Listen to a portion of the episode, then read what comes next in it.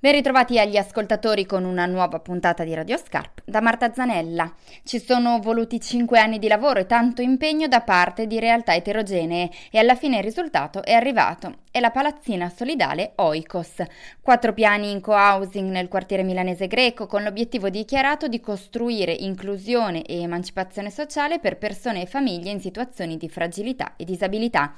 Dentro ci lavorano diverse realtà del privato sociale milanese, la comunità di Sant'Egidio, la cooperativa Cascina Biblioteca e la Coop Farsi Prossimo. Noi abbiamo parlato con Rocco Festa che per la Farsi Prossimo gestisce il catering delle donne rifugiate Mama Food che dentro la palazzina Oikos ha trovato nuova casa. Nella palazzina c'è una comunità per persone con, con handicap, mm. ci sono degli appartamenti eh, invece destinati a interventi per persone in situazione di disagio alloggiativo, padri separati, persone che hanno perso la casa per motivi diversi o anche persone che nella fase del dopo di noi cioè sempre all'interno della relazione dell'intervento d'aiuto rivolto alle persone portatori di handicap, quando si trovano senza più avere dei genitori, dei punti di riferimento, chiaramente vengono aiutati e sostenuti. Mm. Poi c'è una, un'abitazione data la comunità di Sant'Egidio che ospita una famiglia rom mm. e eh, la realtà di Mama Food al piano terra di questa palazzina. La cooperativa Cascina Biblioteca qui segue in particolare le persone in situazione di temporanea fragilità che vivono in due appartamenti di housing sociale.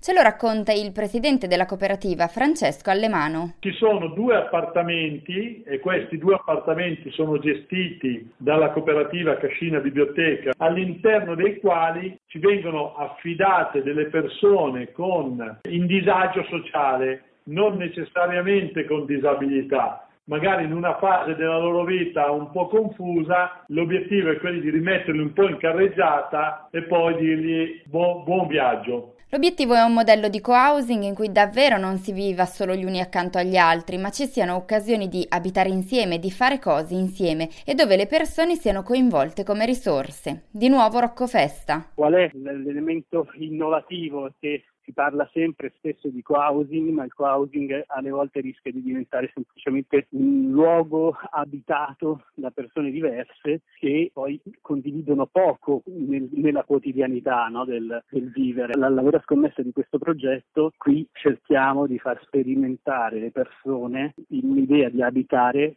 particolarmente partecipato e condiviso, per cui non si esclude, ad esempio con domani, la comunità di ragazzi portatori di handicap si possa confrontare con la cucina di Mamma Food, no? piuttosto che, che, le donne di Mamma Food possano fare anche una sorta di supporto ai ragazzi del, eh, a livello volontaria, di volontariato, chiaramente ai ragazzi della comunità e così via. Questa è l'idea che, che c'è dietro, quindi una, una condivisione di uno spazio che non è solo amministrativo, per cui condividiamo, per cui c'è la divisione dei metri quadri, ma cercare di unire i progetti per farli coesistere insieme. Anche il quartiere ha molto da raccontare. Greco ha una propria storia e una forte identità, ma negli ultimi anni qui sono arrivate diverse realtà che hanno un po' scombinato gli umori.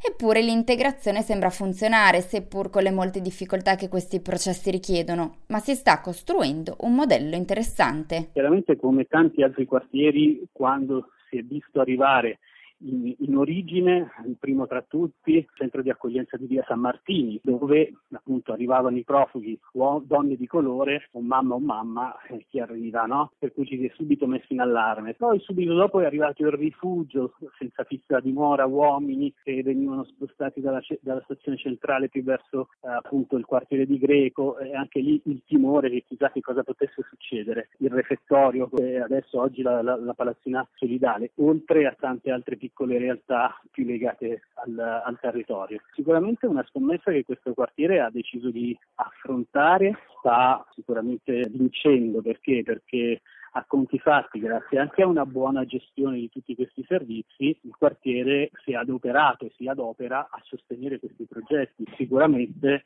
il quartiere ha risposto dopo una normale e naturale confidenza, ha risposto in maniera assolutamente positiva.